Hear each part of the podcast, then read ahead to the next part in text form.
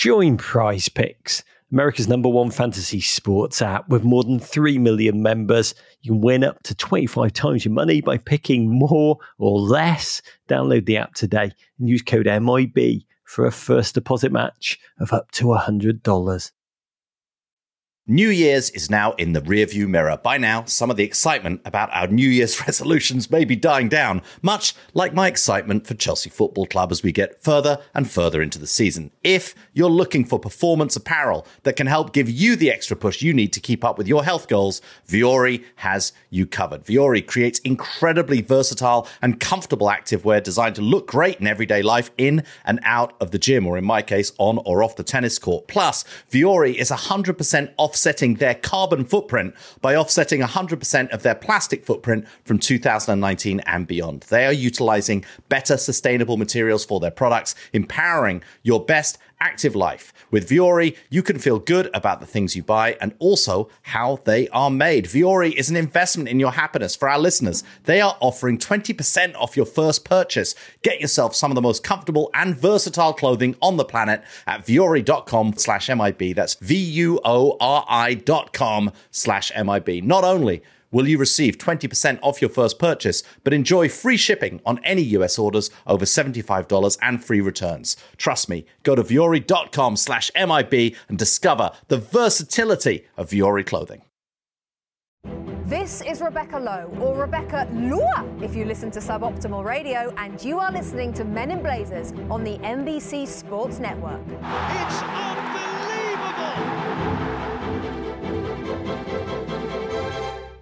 From the Embassy Row studios in the crap part of Bedford, New York, and the crap part of the South Fork of Long Island, it's the Men in Blazers podcast. We back! Like USA men's basketball. We never doubted you. How you doing, Dave? I'm doing good. I mean, the weather, you know, I like a bit of sun. I'm more of a sun person than a cloud and rain person. You're more of a cloud and rain person than a sun person. So these aren't the best days for me on the East Coast. Well, technically, I don't think about it in terms of weather. Weather's just process. I think about it more in terms of outcome. I'm more of a cardi person. Always happy. oh, look, I'm wearing a bit of cashmere hoodie today. A bit of cashmere hoodie. is that is that from the Pep Guardiola collection? no, it's not. It's not. It's it's not nearly that intricate or complex. Uh, we gotta start right off the top with genuinely, truly seismic news. News so seismic that even Adam Bloody Schefter is tweeting about it, emanating out of our football world. That after 21 years, 17 seasons in the first team, having lifted 35 trophies, God, that number is mind-boggling Lionel Messi is leaving Barcelona. How are you feeling, David? Because for me, it's like when Steve Carell left the office, or or more than that, it's like when Glenn Murray left Brighton. I mean, Ray Hudson stops commentating on Barcelona games, and Messi's like, "Sod it, I'm out of here." Yeah, I mean, look, for me, this is all. You know, obviously, we've got to remember all just the I mean, they're more than great moments. They were transcendent moments that Messi, having spent his career at that club uh, since boyhood, you know, brought to Barcelona fans, La Liga fans, and football fans the world over. Um, but at the same time, this for me is just a continuation of all of the Super League drama, the financial crises that are hitting world soccer, all you know, made worse by the pandemic. And there's something, therefore, more permanent even than Lionel Messi leaving. I'm sure you'll touch on it, but this is almost like, oh my God, is this the end of days for a certain kind of football club? Whoa, that was about ten years ago, Dave. Eh? But this is certainly this is certainly the human manifestation of it, or yeah. or that the kind of plate tectonics that have been shifting, that have been really scraping away. We've all heard them, but we all repress. No one wants to really watch football and talk about you know bank balances and and, and, and book value and tax rate. No one wants to. That's not why we watch. So we kind of ignore it. And then this, which meant we can ignore it no longer. But I want to talk first about the human dimension of the things. Actually, I found myself setting an alarm to get up at 5:55 a.m. yesterday, Sunday morning, so that I could watch Lionel Messi's farewell press conference Yeah, I said to my wife, he's only going to leave Barcelona once and sob his heart out in uh, in doing so. Uh, I want to watch it. I want to be there to support him. Yes, Messi's a billionaire, as many have told me on Twitter. What do you care? He's a beast doing all right. Yes, he's earned more money in a year from Barcelona than many earn in a lifetime. But you know, we always say on this show, we forget in football that the players are human. And this bloke, this bloke especially, this man of so few words, having to stand up in a room filled with his wife, his kids, the rest of the Barcelona squad, and having to announce the words, I am done here. Essentially, I had to say, Barcelona no longer want me after 21 years. Humanly, that was probably harder for Messi to do than to dribble between 10 Getafe players and smack the ball home. You know, his, his quote, Dave, I was convinced to stay here at Barcelona. This is my home, our home. I wanted to stay at Barca. It was the plan today. I've had to say goodbye after my entire life here. This is a human being who's being, you know, sent out of the only home he's ever had, rejected, exiled, humiliated. It's it's on. I find it really hard to watch. Yeah, and amazing the parallels to Roy Kent's retirement speech um, on Ted Lasso, and it happening at exactly the same time in real time is uh, uh, just amazing. Um, and anybody watching those episodes and what his girlfriend does with that retirement speech will uh, will ask their own questions about what's going on with Lionel Messi's uh, wife right now as well. Yeah, uh, yeah but Ted, Ted, Lasso's real, and Lionel Messi is it's not. all a simulation, Roger. It's yeah, all part of the yeah, simulation. Yeah, yeah, and and it's all part of a simulation. This this reality, all of it should be said, is caused by financial controls, those of La Liga, which now has regulations and has enforced them, bit little, bit late.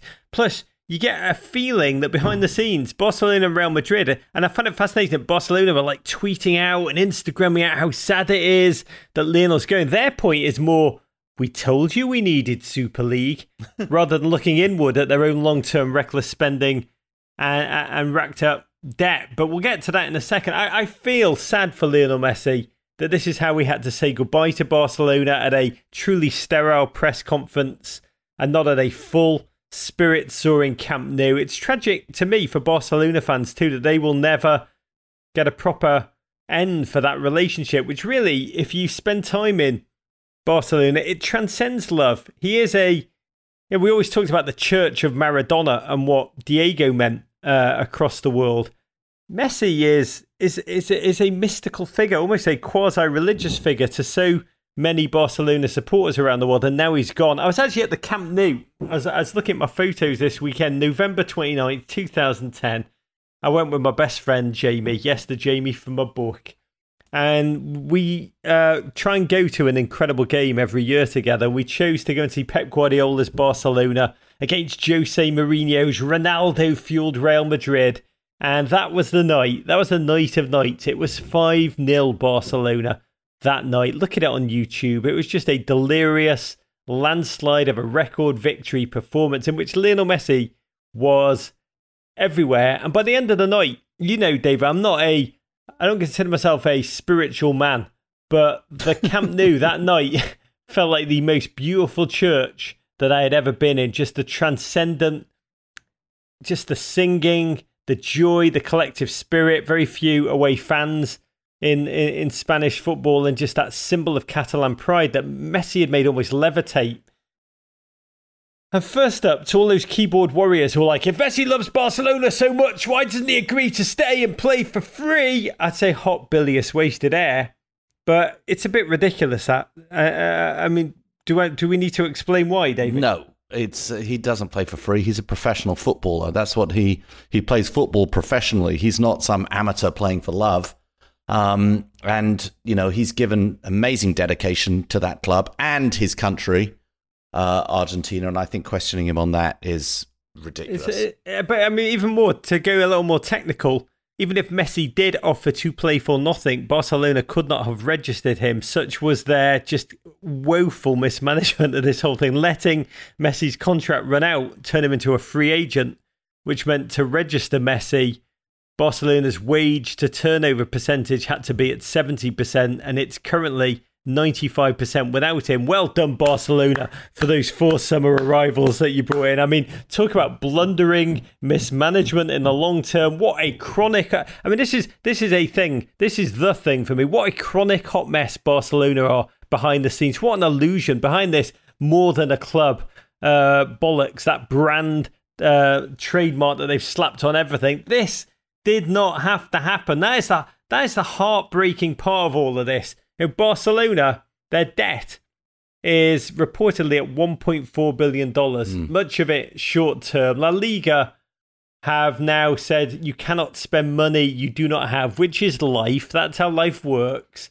And this is all self sabotage. It's all self inflicted. Barcelona spunk $1.8 billion, uh, more than any other club between 2014 2019 Seemingly, this is the most befuddling part. They're like Everton writ large. They've seemingly gotten worse in the process. $190 million for Coutinho, playing twice what Frenkie de Jong was valued internally at Ajax. Dembele, oh my, the story of Dembele, just Dortmund coming into Barcelona and utterly fleecing them. Griezmann, a record from an over 28 year old player who really never fit in. It was all one calamity after another top bloody dollar. When you look at Barcelona, Davo, what do you see? I mean, it's really a cautionary tale and then some.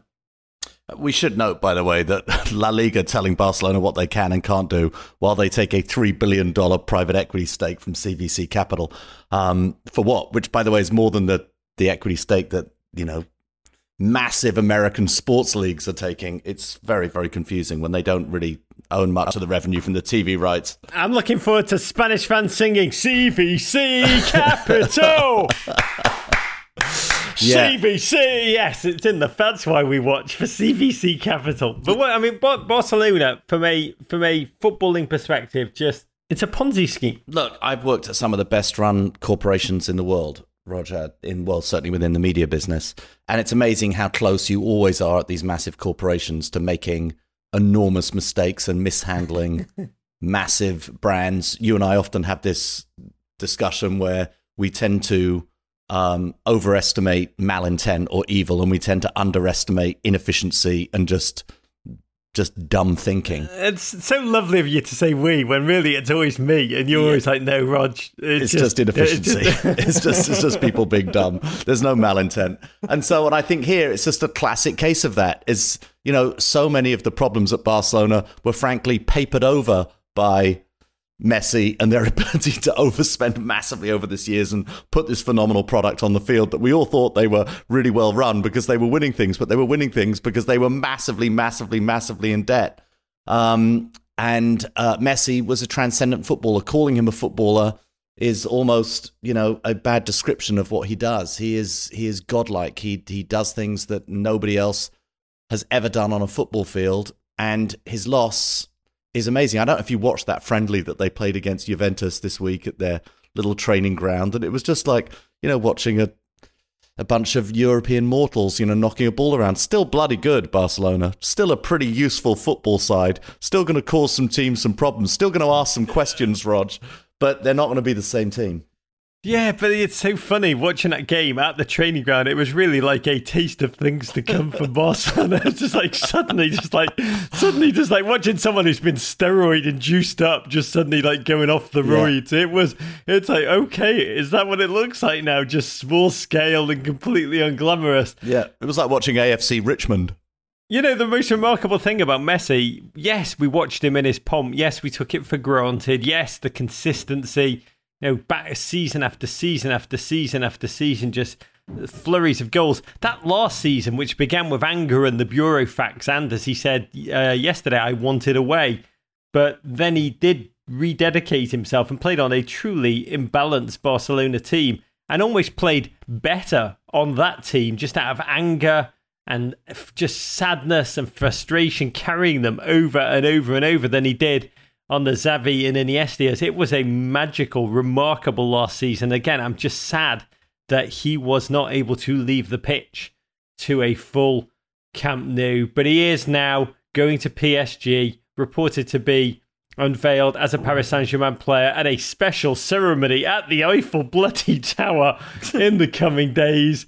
He will play for an Argentinian manager, Mauricio Pochettino, alongside Neymar, a player whom he wanted back at Barcelona for the past couple of years, and a player who's been lobbying Messi to PSG it up in the Farmers League. Come join the Farmers League alongside me. It's going to be interesting to see what Mbappe does now. It's going to be interesting to see what what Pogba does now that PSG. It would be amazing if they can even mildly uh, bring him in. But the, the, the most fascinating storyline will be Messi pulling on the jersey, running onto a field alongside Sergio Ramos in that same jersey, on that same field. A plot twist like Jamie Lannister and Brienne of Tarth teaming up in a way we couldn't imagine. And then the question is, how can PSG afford him? Because they're just Barcelona 10 years ago. They're just like, mm-hmm. they just go into the same playbook. And also, nothing can stop us now. And also, sovereign wealth. So yes, yes. I mean, essentially, you're right. PSG can afford Messi. They do it in this very special way, which is by ignoring financial fair play yeah. and knowing that UEFA is so spineless, they won't really punish them, or if they do, it'll be in a way that they can like totally afford and write off. And the funny thing, you know, I joked about Messi wanting to play where Ray Hudson can commentate for him. Well, beIN Sports, they've only still got Ligue 1 broadcast rights, yeah. which is Magister. How do you say that in French, Davo? Magister. Magisterial, huh? do you believe, though, at age 34, Leo is just going to be able to romp into Paris and turn it on whenever he wants. There's some uh, local French sports radio host saying his French version of "Can he do it on a on a cold Friday night in Rennes?" Um, we'll see. I mean, can he get it up to go and play for PSG in Liga? Here's how I think about Messi, and I also feel a sadness because it does feel. I'd love to be wrong on this, but it does feel like the end of a of an era of Messi transcendence. You know, footballers are creatures of habit, and when they've been at a club forever, they're essentially swamp creatures. Their car almost autopilots itself around the city between training ground and golf club and home briefly and nightclub. I remember in Liverpool, everyone knew the players' cars. You know, the, the players could essentially dump them on a double yellow line anywhere in the city, and you'd be like, "Oh, that's Stevie G's car. No one touched Stevie G's car." And then when Stevie G went to LA, he came on our show and he said, you know, I can't function off the field. I'm like, I, I don't know where the 405 goes. I've just been driving around it. And he was like, sushi, what sushi? So, in the same way, I do fear that it'll be for Messi in Paris. He's so used to Barcelona. He's been there since he was a child. As he said, my life was Barcelona. It will be just so disconcertingly different. And how he copes with that off the field, I believe, will be determinative on it. We should say Amazon with a, a network, Rog. They've taken over Ligue 1 rights for much of the world in a recent deal. That seems that seems prescient timing. Cute Sergio Ramos going to the moon but what, what? in a penis-shaped rocket. That's why he signed for pretty PSG. Much, pretty much. I don't, I don't know much about Sergio Ramos. I've actually never met him, but I would put so much money that he loves. He looks at a penis-shaped rocket and he's like, "Daddy wants." What now for Barcelona? Oh, I mean, we, I do. I think we saw a glimpse yesterday. They do become a team in decline. They they're built around youth now, and they have great youth. Pedri Ansu Fati, Frenkie de Jong, yes, and uh, Dest America. Uh, PSG will probably become the global powerhouse that they've always dreamed of. There was an amazing stat I read this weekend that 10% of the tourists that come to heavily over touristed Barcelona reported they did so just because of Messi, which is startling. Will Messi be good? We'll have to wait and see. He's 34. The sad part of Messi's tears, as you said at the top, Davo, is that we should probably have been crying for football rather than just for Messi. And you said it, it's really true. The notion of reining in the game now, of saying, oh, we've seen the game needs uh, to be overseen. Uh, uh, we need to protect the game from its own worst excesses. To me, that time is long gone, Davo. There's already a hierarchy of teams with bottomless ability to spend. Sovereign Ralph, PSG, City, Chelsea, teams essentially with oil based ownership, we've eviscerated the notion of fair play, Dave. We see it now, but isn't it too late? I mean, I think the whole fair play thing was. I mean, the fact that the financial fair play rules were put in by FIFA and UEFA, I don't think we can ever really believe in them. I mean, football is unlike the controls. We said it a thousand times at the NFL and the NBA, and the salary cap and the draft and and you know those worlds. You know, football is a dog eat dog world uh, with promotion and relegation, with teams who are wealthy and teams that are poor. Right now, the uh, the oil owned teams are doing well. I don't know if you've read anything about this, Rog, but apparently oil won't last forever. Um, so there's going to have to be something else. Perhaps it's going to be the penis shaped rocket uh, owned teams who are going to do well in the future. You know what the future is, Davo? Plastics.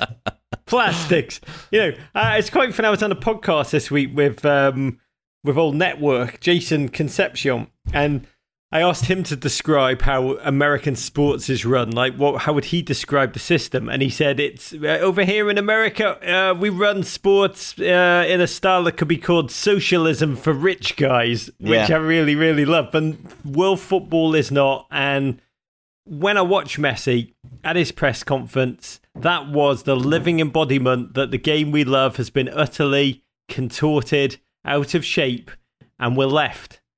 We're left with Messi's tears.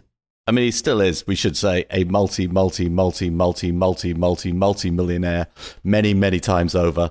And he's gone to PSG. He's going to make enormous wages. He's going to continue to play the game he loves, and people all over the world will see it. So um, let's not get too sad about it. Anyway, Rog, an important piece of business from Men in Blazers World Headquarters. Boop, boop, boop, No, no, boop, no. boop, boop. No, no, no. We are going back on Spotify Green Room to pod live this Wednesday at 6 p.m. Eastern Time for a Just when I thought I was out! for, for a magisterial night of preseason hope. oh, we are thrilled to be back on Green Room. As those of you who joined us during the Euros know, they are the best green since John. They're interactive pods where you get to join and ask us, essentially come up on stage and ask us your own questions live during the pod. And the only way you can ask a question is by joining the green room, which is very simple. How do we do it, David? Uh, Rog, you completely ignored me talking about preseason hope, probably because you have very little. That's right, Rog. Just download the Spotify Green Room app, search for Men in Blazers in people, not groups. You've got to search for us in people. We're not a group, we are people. I know a lot of people don't believe that, but we are people. Turn on notifications, then just log on at 6 p.m. this Wednesday and hear yourself live on the pod. That's 6 p.m. Eastern Time. Come be with us, GFOPs, and ask your questions. And let's all fantasize about a season in which Jordan Pickford remains England Jordan Pickford and not Everton Little Picky. Hmm. I think it's going to be the least of their problems. Okay, Rog, it's not just English football that's returning. College football season is right around the corner, and to celebrate, DraftKings Sportsbook, America's top rated sportsbook app, is putting new players in the center of the action with $200. These numbers just keep What? on going up and up This and up. is $200 in What? free bets instantly. Who If doesn't love free? if you bet $1 or more on any college football game. You heard right. DraftKings is giving all new players $200 in free bets instantly when you place a bet of $1 or more on any college football game, no matter what. Site credits in the face. If you win, you win, and if you lose, you still win. Which is the exact same approach I'm taking to Everton games this season. Yes, download the DraftKings Sportsbook app now and use promo code MIB to receive $200 in free bets when you place a $1 bet on any college football game. That's promo code MIB to get your free $200 in free bets instantly for a limited time only at DraftKings Sportsbook. Must be 21 or older, New Jersey, Indiana, or Pennsylvania only. New customers only. Restrictions apply. See DraftKings.com slash sportsbook for details. Gambling problem? Call 1-800-GAMBLER on Indiana, 1-800-9 with it. Can we get a toast? Rogelio. Oh, let me just open this bud and have a swig. I raise my first uh, bud of the season to the 2021 22 campaign, which starts this Friday. As the mighty bees of Brentford, hello, new friend, take on Arsenal Football Club. There is nothing in sports like the few moments before a season begins. All things are still possible. Every dream remains intact. No matter how far fetched Newcastle fans, that new striker you purchased from the Bundesliga for 10 million is going to prove to be the stealth 20 goal a season scorer your team has cried out for. However, I do believe this season in which the haves, have nots, and have so much, it's unbelievable, have become even clearer. I think we'd better brace ourselves for a season of lopsided victories, of massive beatdown after beatdown, in which the league within the league, the massive clubs battle like Godzilla against King Ghidorah will be played out with no margin for error. But let's put that harrowing trauma out of mind for one second and raise a Bud Fam Blood Fam to the incredible gift the Premier League is in our life. It is like the greatest telenovela being played out live before our eyes without a script, allegedly, and with Jack Grealish's calf muscles, Brodge's teeth, and Mike Dean. The man who believes he's playing every single Tom Hanks Oscar nominated role all at once. And after all we've been through the past two seasons, first the shutdown asterisk campaign, then a largely fanless season, to see it play out with stadia full and the joy and full throated wonder unabashed again, it's something we will never ever take for granted. Dave, I raise my Bud Fam Blood Fam to savouring every single second alongside of you. Courage. Can't wait for it, Roger. Really can't wait for it. Okay, to the football, or what we're going to describe as football for the purpose of this pod. The prologue to the Premier League season, the FA Community Shield. Manchester City nil, Leicester City won a game in which neither team could break the deadlock, thanks in part to some brilliant goalkeeping, both from Kasper Schmeichel and American Zach Steffen. What a save on Jamie Vardy at the end of the first half, Raj. Not even new Man City, £100 million man and those calf muscles, Jack Grealish could pick them off in his sky blue debut as a substitute. But in the 88th minute, with the game looking a certainty for penalties, after being tripped by Nathan Ake in the box, Leicester substitute, former City man Kelechi Iheanacho smashed home a penalty to win it for the Foxes. Another piece of silverware for Leicester, which we can only assume Brodge has fastened around his neck like an Olympic medal and is wearing at the Leicester training ground as we speak. Oh, probably wearing just his undies. Yes, the community now. shield. Look at me now. Look at me now. Every Pillar time I go to the big smoke, I bring home a tchotchke. Oh, the traditional opener to the English top flight season at Wembley. Coming just 27 days, 27 days after that field hosted the Euro 2020 final. We back. And yes, the teams were subpar. Leicester weakened by injury to Fofana. City without KDB and Foden will be out for at least a month with injuries. And it should be said, most of City's England contingent still on their jet ski laden holidays.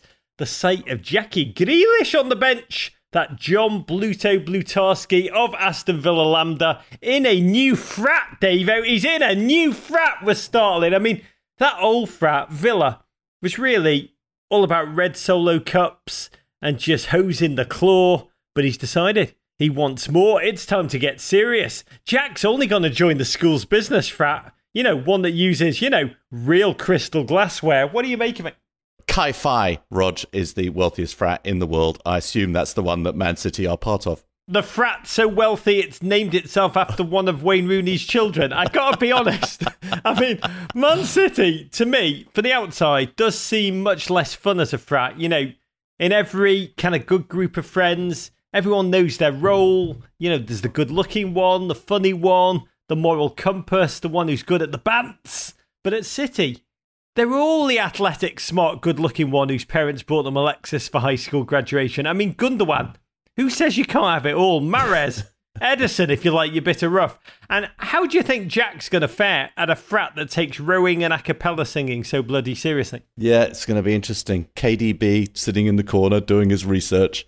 Um, Yeah. It's tough to really know how that how that frat is going to work and how you look at all those stars and you think how are they going to gel together. But then you've got Pep Guardiola and his intricate cardigans, Rog. Yes. And you just you just feel like oh he could mold Jack Grealish into some kind of footballer. Well, we'll talk about Jackie in a minute, uh, based to a complete and utterly hyperbolic overreaction to his substitute cameo. But I will say, when he was on that bench, I realised, you know, I like to project. This may have been a projection. This might not have been going on inside of Jack Grealish's mind, which may have just been filled with ideas such as, I want to show the world I do know what an encyclopedia is now. I've learnt my lessons.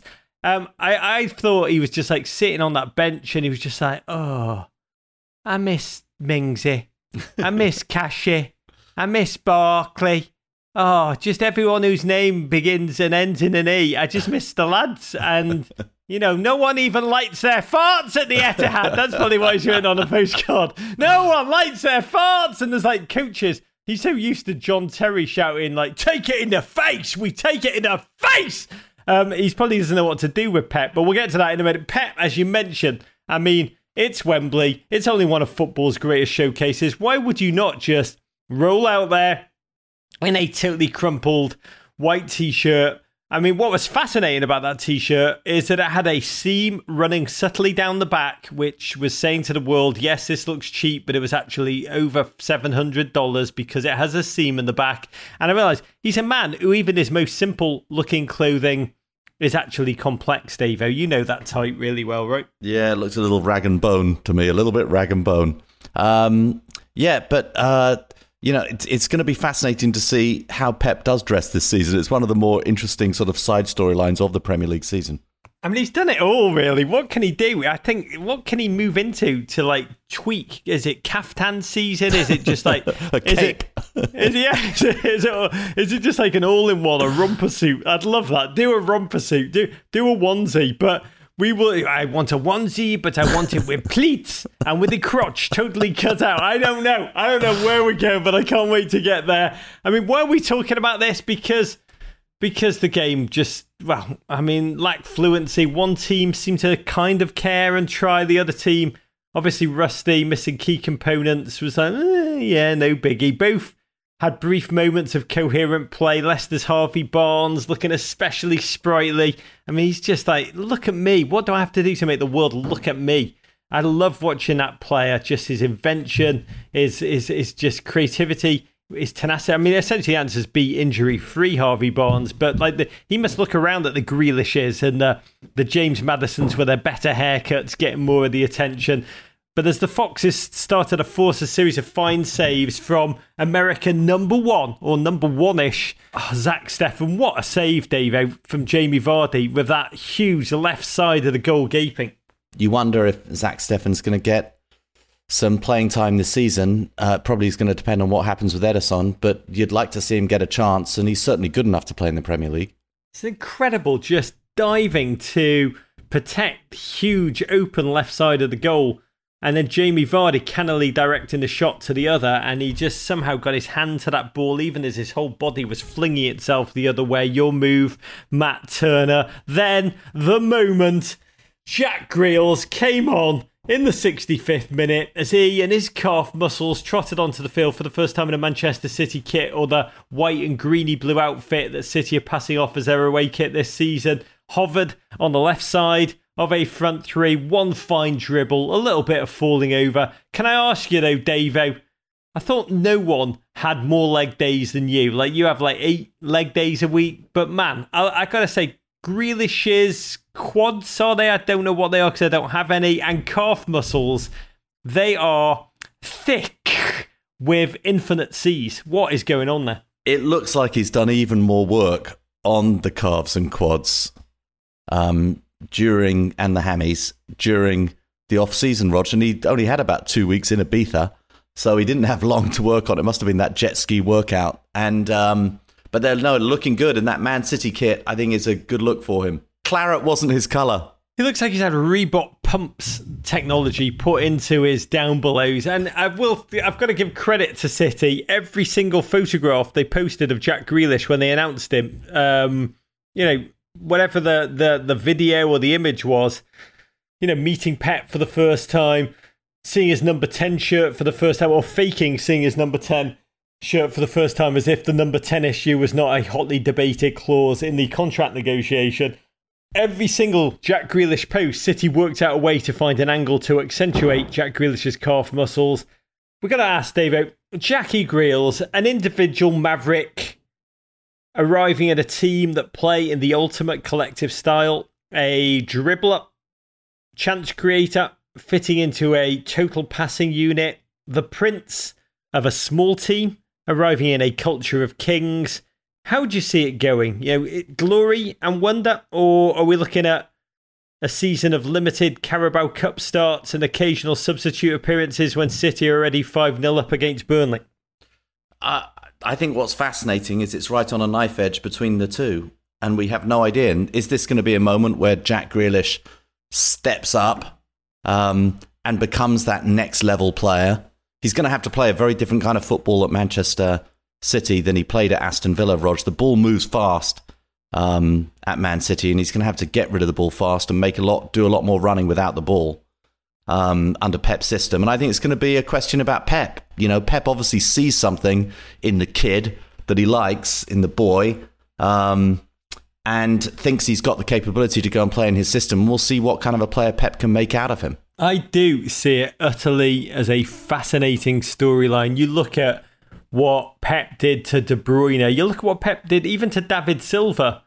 You look at what Pep most obviously did with Raheem Sterling yep. in terms of taking their natural talents, which are superlative, and melding an awareness of the game, a tactical discipline, and an understanding of of system, which just as just takes them to you know Xavi, Andres Iniesta, ether, and that is what is so unbelievably bloody exciting about it. At the same time, you follow the arc of Jack Grealish's career, you don't exactly think discipline, learning curve.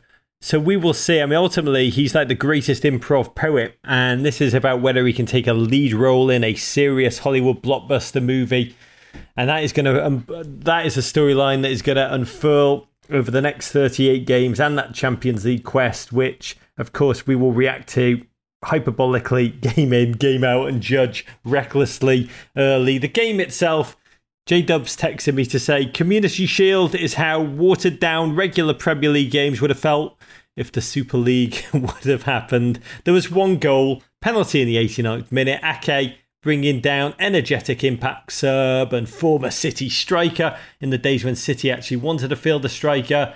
Iheanacho at wing gap. Stinson said, Davo, is Nathan Ake Dutch for Tim Ream? Bit harsh on Timmy Ream, that. but Ake will know he truly blew a massive chance to impress Pep in the worst way. We will next see him on loan at Southampton or back at Bournemouth. Um, and Zach Steffen, God love, he's like the king of sheets. Nine out of 24 penalties he saved, but pff, this one went right with power past his fingers. And that was that, David. The Community Shield. It yeah. doesn't mean a lot. We always say that. This well, one felt like it did a little. Yeah, I don't know. Last year's Community Shield, Rog. Do you remember that game? Arsenal, did Everton win? No, Arsenal beat Liverpool on penalties in the Community Shield last year. You know, Liverpool, yeah, had a slightly you know, off season, certainly compared to their season before. I don't know that it really means a lot. I don't know that we can really, we could easily read too much into it um, and say, oh, this could be the season that Man City a little bit off the boil or Leicester are going to press again and press for that top four finish that they were so cruelly, um, you know, edged out of at the end of uh, this last season. But I don't know. I don't think we can read into it.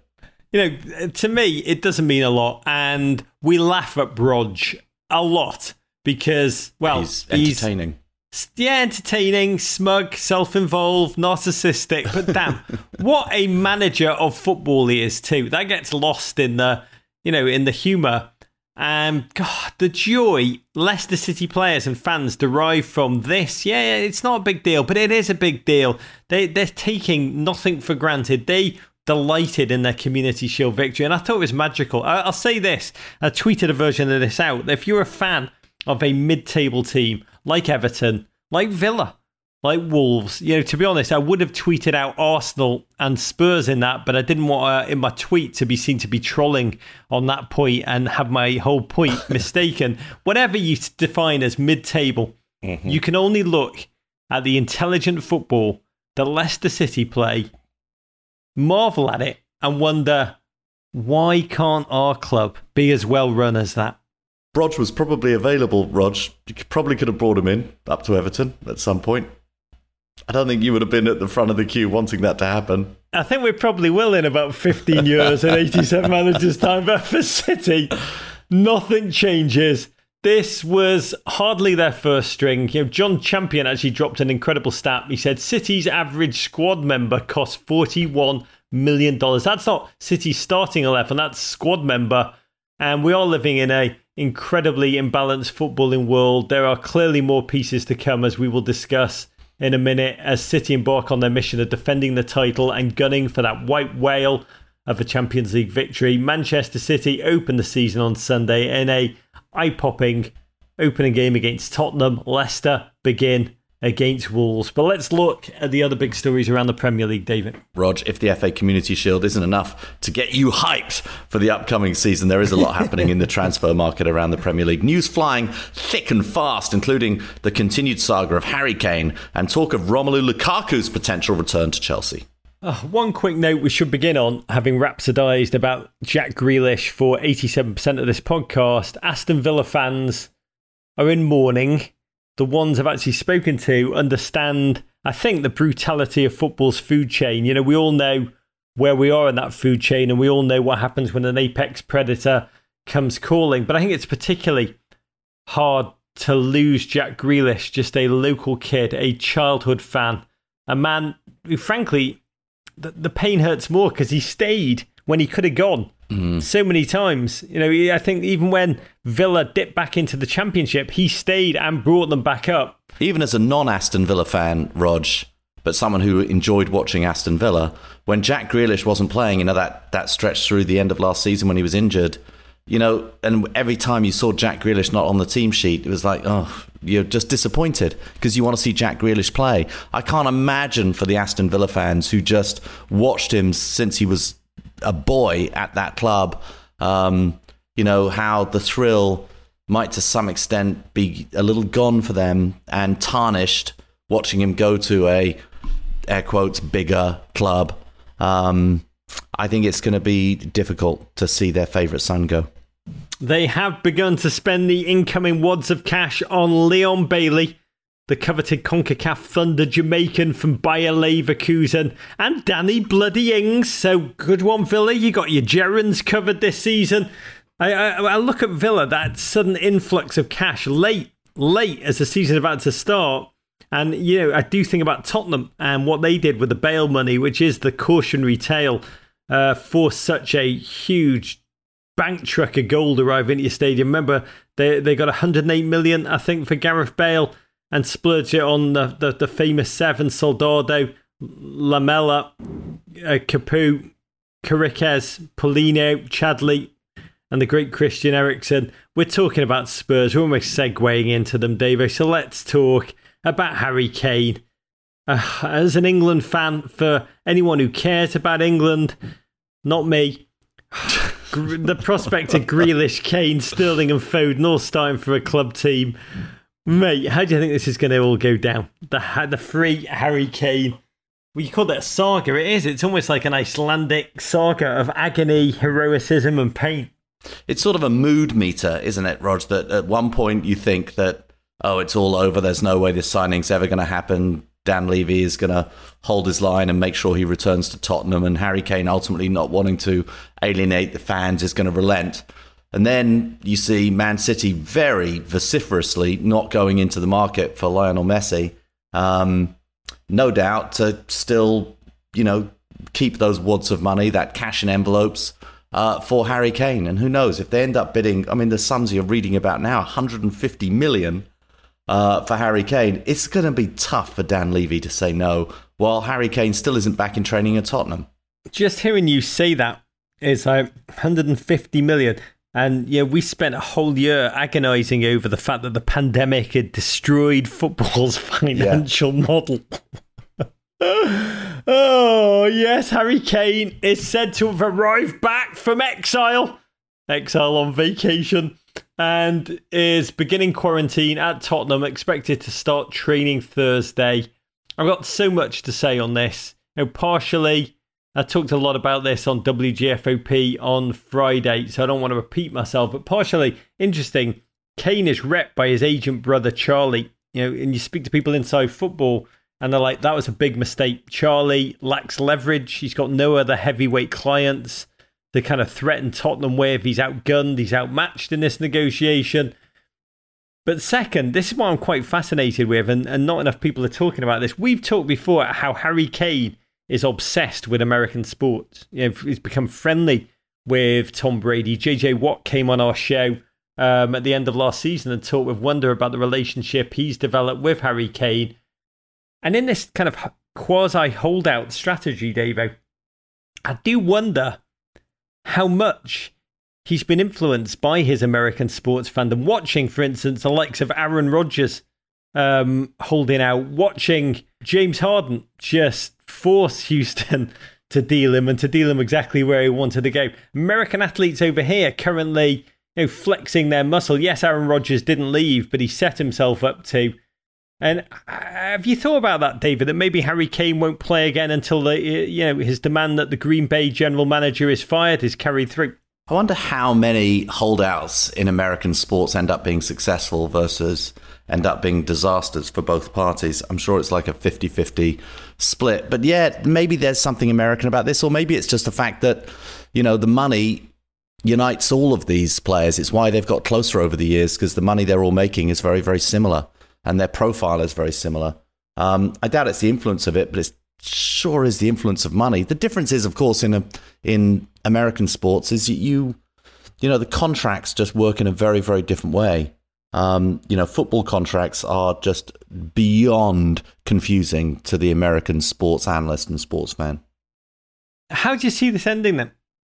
You know, I I kind of feel like you know Spurs have a stadium to fill. This Spurs stadium w- was meant to be the just the the catalyst to transform the club to that next level, give them the financial muscle they need to become truly elite in Europe. The agony of it is they launched it just around pandemic. It's almost become an albatross around the team's neck. But at the same time, something is broken with this player who loves the club. We I say this a lot. We always project players love the club like we love the club. They do not. They do not. Harry Kane did. Harry Kane did love Spurs. I've spent time with him at the club his love of Spurs was that of a fan.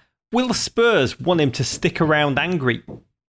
Don't they have to sell him at a certain point? Yeah, I mean, one of the sort of, you know, you know, lightly reported undercurrents of this whole story is that Harry Kane apparently believes that there was a gentleman's agreement between him and Levy, and that that um, has driven Harry Kane to be sort of, you know, holding his ground because you know, Harry, by reputation, seems to be a gentleman, seems to be a, a person of his word.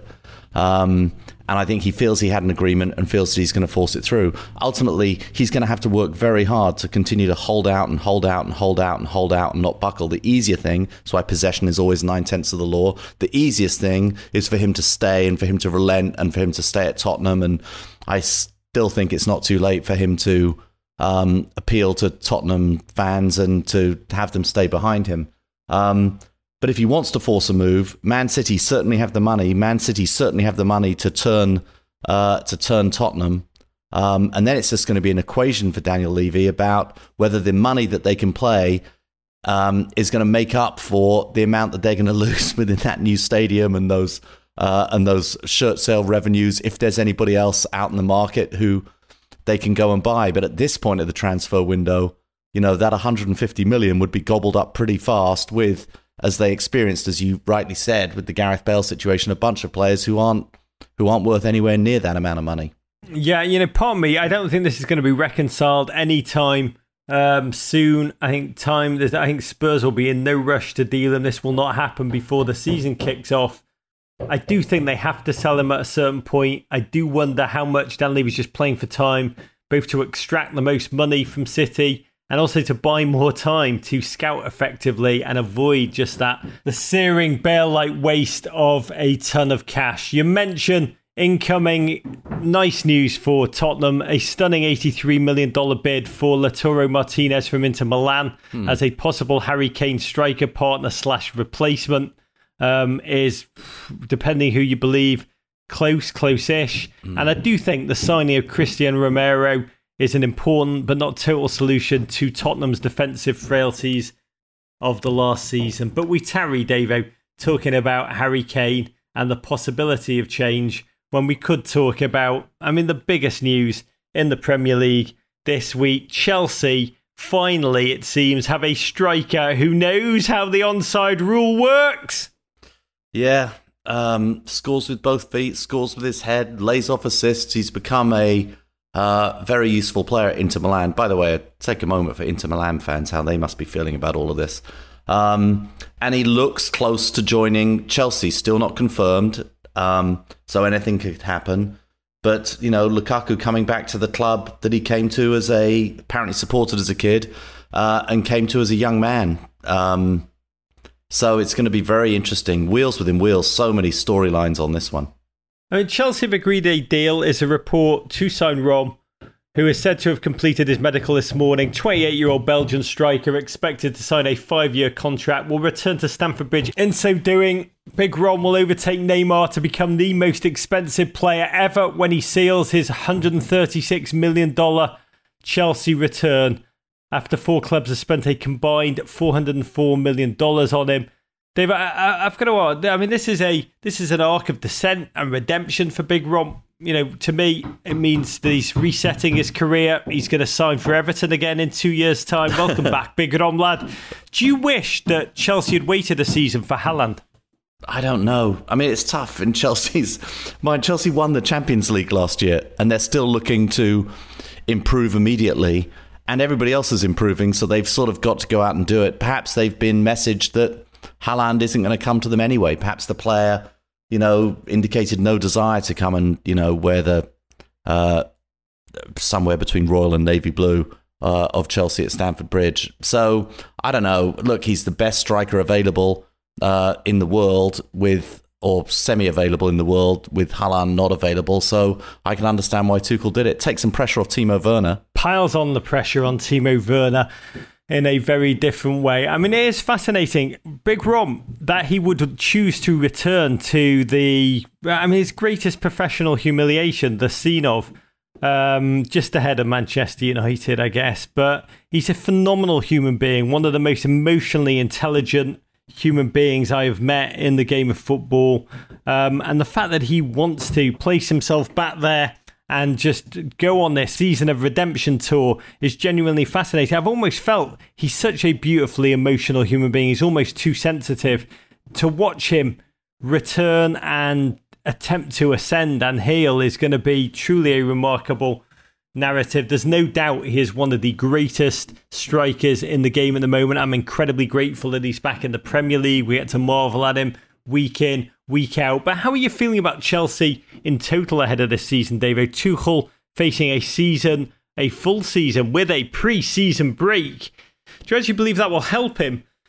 You know, he's had time to inculcate his rigorous ideas, or there's part of your fear that all the momentum, all that energy that kind of just happened mid season on that sudden just turnaround wonder is going to fade away? Look, I think preseason for all of these top teams is always uh, a bit of a mess. And so, therefore, the beginning of the season's a mess because so many of these top players are involved in international competitions and came back too late. I think it's given him a chance to look at some of his other squad players and have broader views. Really, you know, we haven't lost anybody, you know, that significant. I think Giroud leaves. I think if Lukaku comes in to replace him, that's an upgrade there. As great as Giroud was, I mean, obviously we're not quite as good looking as we were, but Big Rom's a good looking boy too. So um, it's a. Uh, I think Chelsea look better. You know, I think some of the loan army are coming back. There might be an opportunity for you know Trevor Chalobah or for Ruben Loftus Cheek. I don't think Ross Barkley's going to make the grade, but there might be some opportunities for some players coming back. I think some of the younger players have got loan. I think Chelsea are in a pretty good place going into this season, um, and I think you're going to see the second year players, Kai, you know, you know Ziyech, maybe Timo, um, have a little better, um, you know, go of it you know, we certainly saw that with with with Kai at the end of last season. So look, how do we improve on last season? We won the Champions League, finished fourth in the Premier League, maybe a top three finish in the Premier League. Unlikely to win the Champions League again. Um, Tuchel, would he have a sophomore, you know, slump after the excitement of coming in mid-season and everything going his way? I think he's going to have some challenges. I don't think it's going to be a straight line to success for Chelsea. It's far too competitive a league. Um, but I think getting a legitimate goal scorer in um, somebody who can knock the ball in the back of the net again and again and again, I think is a positive sign. I guess the big question ahead of this season is this, Davo. Can you see anyone stopping Manchester City? Yes.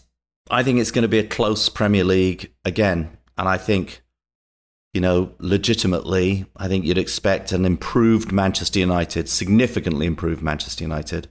Um, and uh, you know, Chelsea and Liverpool, who you imagine are going to be back again with Big Virg back.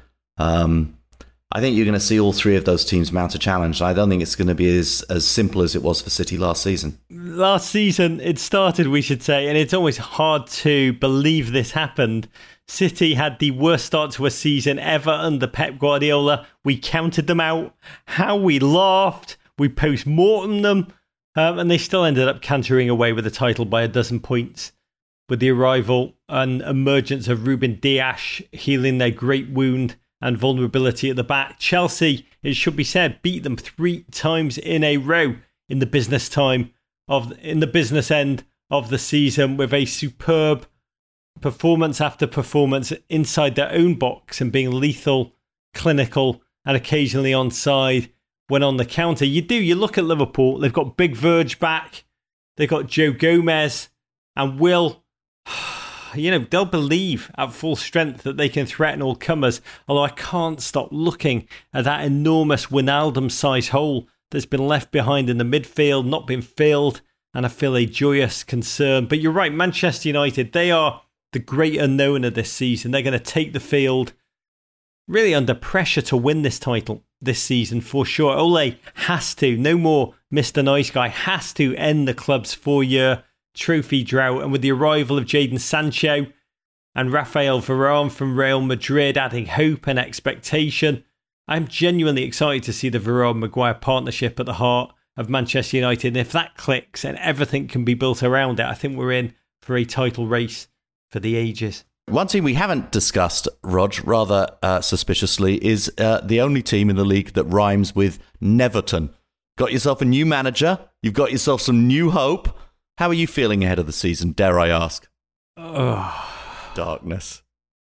Champions of the Florida Cup! You'll never sing that! Oh my god, Davo. Just.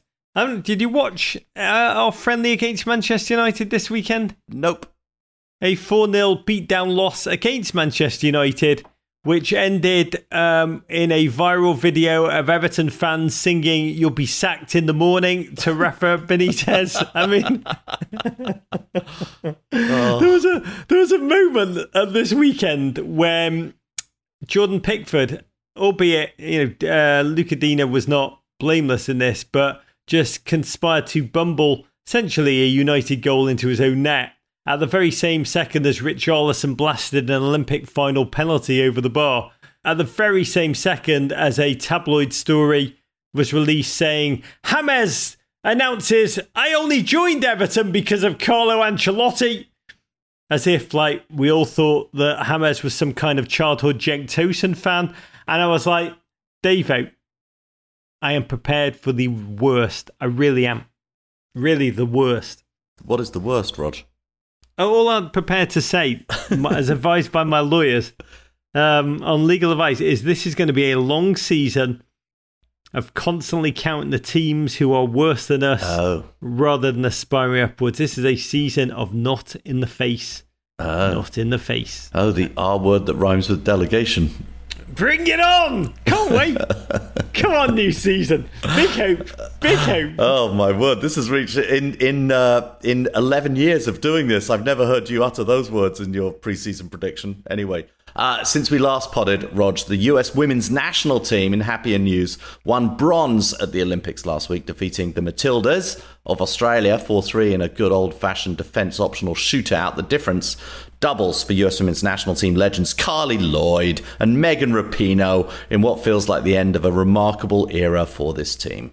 Yeah, David, the bronze medal at the Olympics did feel like a last hurrah for a glorious generation of US players. Not the outcome they wanted, but credit them, they went out on their own terms, all guns blazing, two goals each from Megan Rapinoe and Carli Lloyd in an all attack, no defence, NBA All Star style game against Never Say Die, Australia.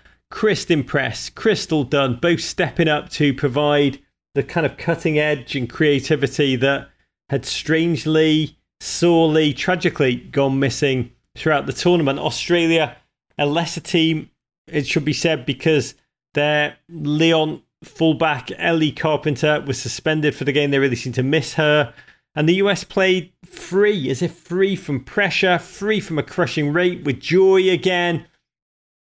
A little later than they needed, but it must have felt good for for Carli, 39 years of age, Megan Rapinoe, 36, Kelly O'Hara, who all started for what will most probably be their last tournament. To be honest, you know, Alex Morgan's days are winding down quicker than we would probably all like to admit. And above all, I want to raise a glass to Becky Sauerbrunn, who is one of the most graceful, intelligent defenders I've watched with my own eyes. She's just an incredible decision maker, even better captain, real poet warrior, and even you know better than everything, she's a bloody good human being, the pillar of the team who constantly performs superhuman heroics out of the spotlight. And I think of Joni Mitchell, you don't know what you've got till till it's gone. But Becky Sauerbrunn, God bless in the end, a great win. It was just lovely to see them all smiling and laughing and hugging each other at the end, Roger. It was just a nice moment. It was, David. And I want to say the future does look bright. We need to make this clear as the legends move on. A whole new legion of human wonder will have space to reveal itself. Catarina Macario, just 21, will now step up. Midge Purce, a total dynamo. Sophia Smith, 20. Trinity Rodman, 19. Ashley Sanchez is 22. Emily Fox, number one draft pick in the NWSL. Um, you know, this is the kind of debt which spells continuation of powerhouse status. So fear not. But we should say, as a last word, congratulations, bloody amazing, incredible to Canada's women who won their first mm. gold medal after bronzing twice in the two previous games. They were magnificent against the potent Swedes. It all went down to a penalty shootout. The hero was goalkeeper Stephanie Labbe, who J Dubs and I spent some time with before the Olympics, and I had a tear in my eye watching her perform mind games to undo the heavy favourite Swedes in that penalty shootout. Labbe, if you've not seen our film, we've only tweeted it out about 87 million times, is an athlete who has spoken openly about her battles with depression caused by the pressures of the game, Olympics to Olympics. And I'll say this to her and to every Canadian fan may this win bring only joy and the growth of the women's game in your nation, which I know you will cry out for. It was in Bobcaygeon where I saw the constellations reveal themselves one star at a time. Oh, Magnificent. Roger, beautiful. Okay, Rog, my favourite part of the pod with the start of the Premier League campaign looming Rog and his calendar have returned to a state of undying hope that this season will be different somehow. Fortunately for him, he's got a new signing with scheduling ability made of gold to keep that hope high. For now, the American football fan's best friend, Google Assistant. To right this season will be different, Davo. Rafa's at the wheel. Can't wait to see where he takes this club before he gets poached by Real Madrid. Real Madrid, please bloody take him. Take him now. Hey, Google, when will Everton play?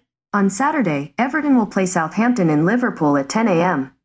Ah, oh, Rafa versus Ralph. Let the most forlorn man win. If you're interested in a football match that could actually feature some, you know, proper football, my Chelsea kick off the season at home to Crystal Palace at the same time, 10 a.m. Eastern on Saturday. Welcome back, Premier League. How about you let one of the little guys win this year? Okay, Rog, can we get one final twist with that exclamation point in a bottle Jägermeister to bring us home?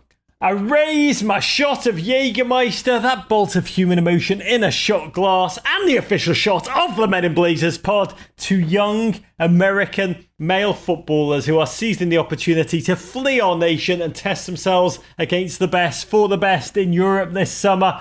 Tanner Tessmann, 19 to Venezia. Caden Clark, just 18 to RB Leipzig. Sam Vines, going to Royal Antwerp. Gianluca Busio, 19 again to Venezia. Cole Bassett in talks of Benfica. And perhaps, most pertinently for all of us, in an inter European move, Josh Sargent, our friend Davo, mm. said to be imminently about to announce a move Ah, from relegated Bremen in Germany to freshly promoted Norwich, whose yellow kits will just perfectly set off his ginger bonnet. We love American Soccer Gritty on this show. Ever since the 21 year old from St. Louis appeared with us live on stage in that fine footballing city during the 2018 World Cup, he's had his ups, he's had a few downs, and after a relegation season in which he he lost his confidence, understandably, but never stopped giving his all. He's that kind of hard charging, gutsy player. He's old school.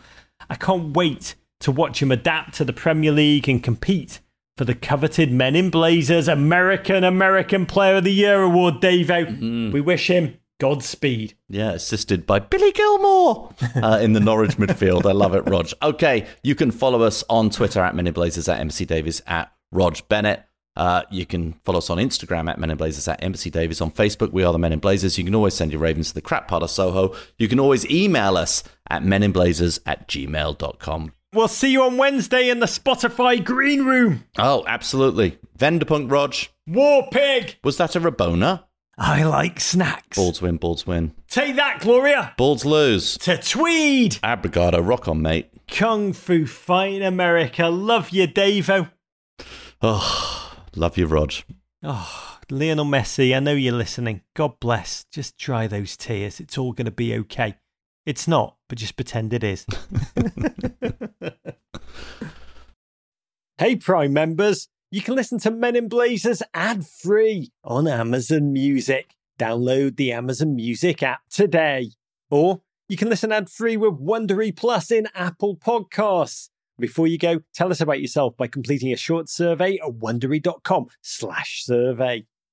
Yo, Trey. Yeah, Kevin, what's up, man? I was just thinking, what would have happened if Drew Brees didn't fail his physical with the Dolphins and ended up playing under Nick Saban in Miami? There's a good shot the Fins establish a dynasty. Tom Brady and Bill Belichick probably don't become goats, and Tuscaloosa doesn't become the center of the college football universe. That's the butterfly effect for real. Hey, I'm Trey Wingo. And I'm Kevin Frazier. We're teaming up on a new weekly sports podcast from Wondery, Alternate Routes. As former Sports Center anchors and current sports obsessives, we're consumed by all the what if questions that make being a sports fan so excruciatingly fun. If you're like us, then you also live and die on the fallout from every drop pass. Or play call. Intercepted at the goal line by Malcolm Butler. Sorry, Marshawn, still too soon. Each week on Alternate Routes, we'll take a flashpoint in sports, break down what actually happened, then explore every alternate scenario and the ripple effects it would have caused. Follow Alternate Routes on the Wondery app or wherever you get your podcasts. You can listen early and ad-free right now by joining Wondery Plus.